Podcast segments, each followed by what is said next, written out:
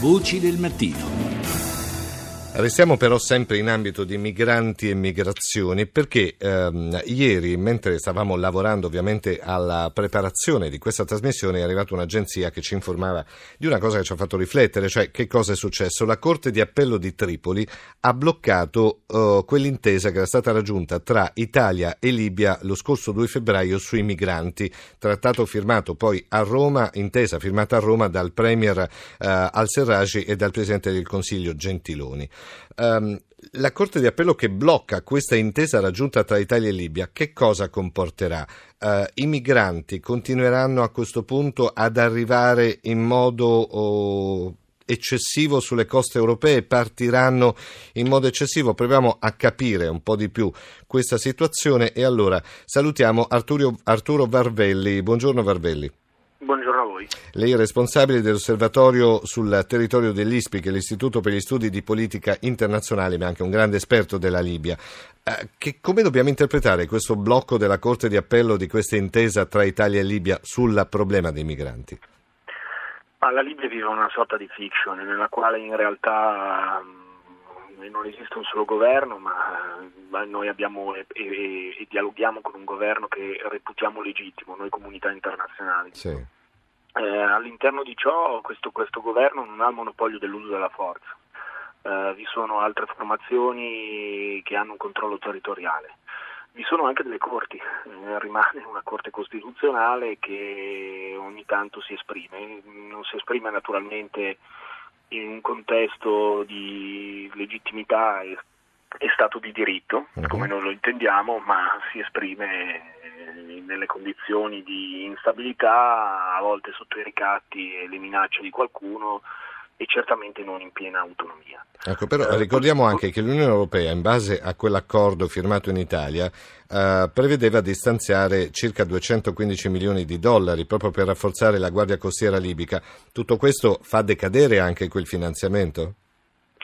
È difficile capirlo in questo momento. Ehm abbiamo visto in realtà come già questo governo, il governo di Serraj, dovrebbe aver avuto un voto, avrebbe dovuto avere avuto un, un voto di, di, di, approvazione da parte del Parlamento di Tobruk per avere una piena legittimità e questo sì. non è avvenuta.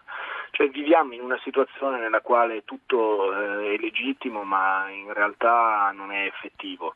Uh, già diciamo, l'accordo in precedenza aveva delle difficoltà a essere attuato naturalmente perché attuare un, un, accordo simile in uno Stato eh, che di fatto è una sorta di Stato in via di fallimento che si sta cercando di ricostruire ha già tutta una serie di limiti, quindi adesso magari il, il governo di Sarraj farà ricorso sì, e, andremo sì, av- sì. e, andremo avanti così per, per, molto tempo. Ecco, il diciamo che è proprio... come se ci fossero due capi di Stato, da una parte Serraj e dall'altra Haftar, no? che è l'uomo forte della Cirenaica, ma potrà mai succedere che Serraj, Serraj e Haftar magari arrivino a un accordo, si mettano a parlare, arrivino a una sorta di intesa tra le parti, oppure è fantapolitica per, per la situazione libica?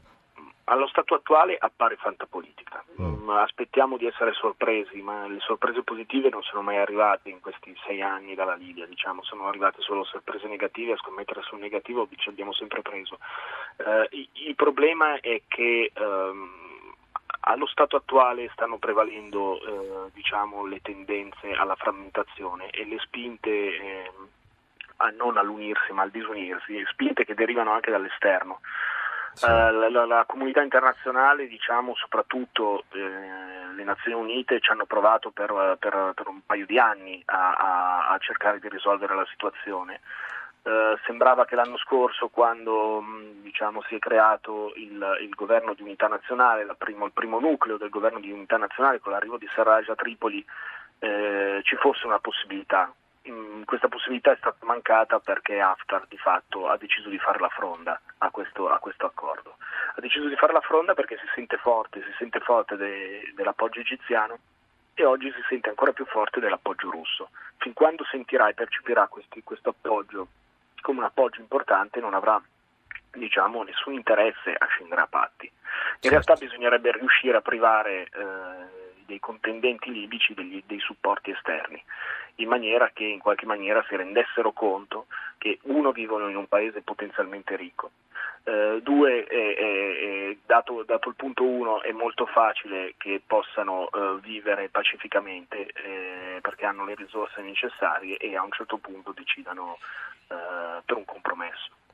Insomma, vedremo cosa succederà. Certo la situazione non è tra le più semplici in un paese come appunto la Libia. Certo è che tutta questa situazione allarma uh, l'Europa perché insomma questi migranti uh, cercano di arrivare sulle coste europee, non c'è nessuna, nessun blocco e ricordiamo questo stanziamento che l'Europa prevedeva di 215 milioni di dollari proprio per rafforzare la Guardia Costiera, migliorare anche le condizioni nei campi dei migranti nel paese eh, con questo blocco in un certo qual modo potrebbe vacillare, giusto mh, mm, eh, Varvelli? Sì, sì, sì, certo, potrebbe vacillare, ma ci, sono altre soluzioni, ci sono altre soluzioni, l'accordo potrebbe andare avanti nel, mm. nel, nel, nel senso che, che potrebbe essere fatto un ricorso da parte del, del, certo. dell'autorità di Tripoli, eh, questo magari sospenderebbe la decisione. No, non sarà certo una cosa facile che si no, risolve in no, pochi ci, giorni, ci saranno tempi lunghi ancora assolutamente, eh, certo. assolutamente, ma sarebbe stato così in ogni caso anche eh. perché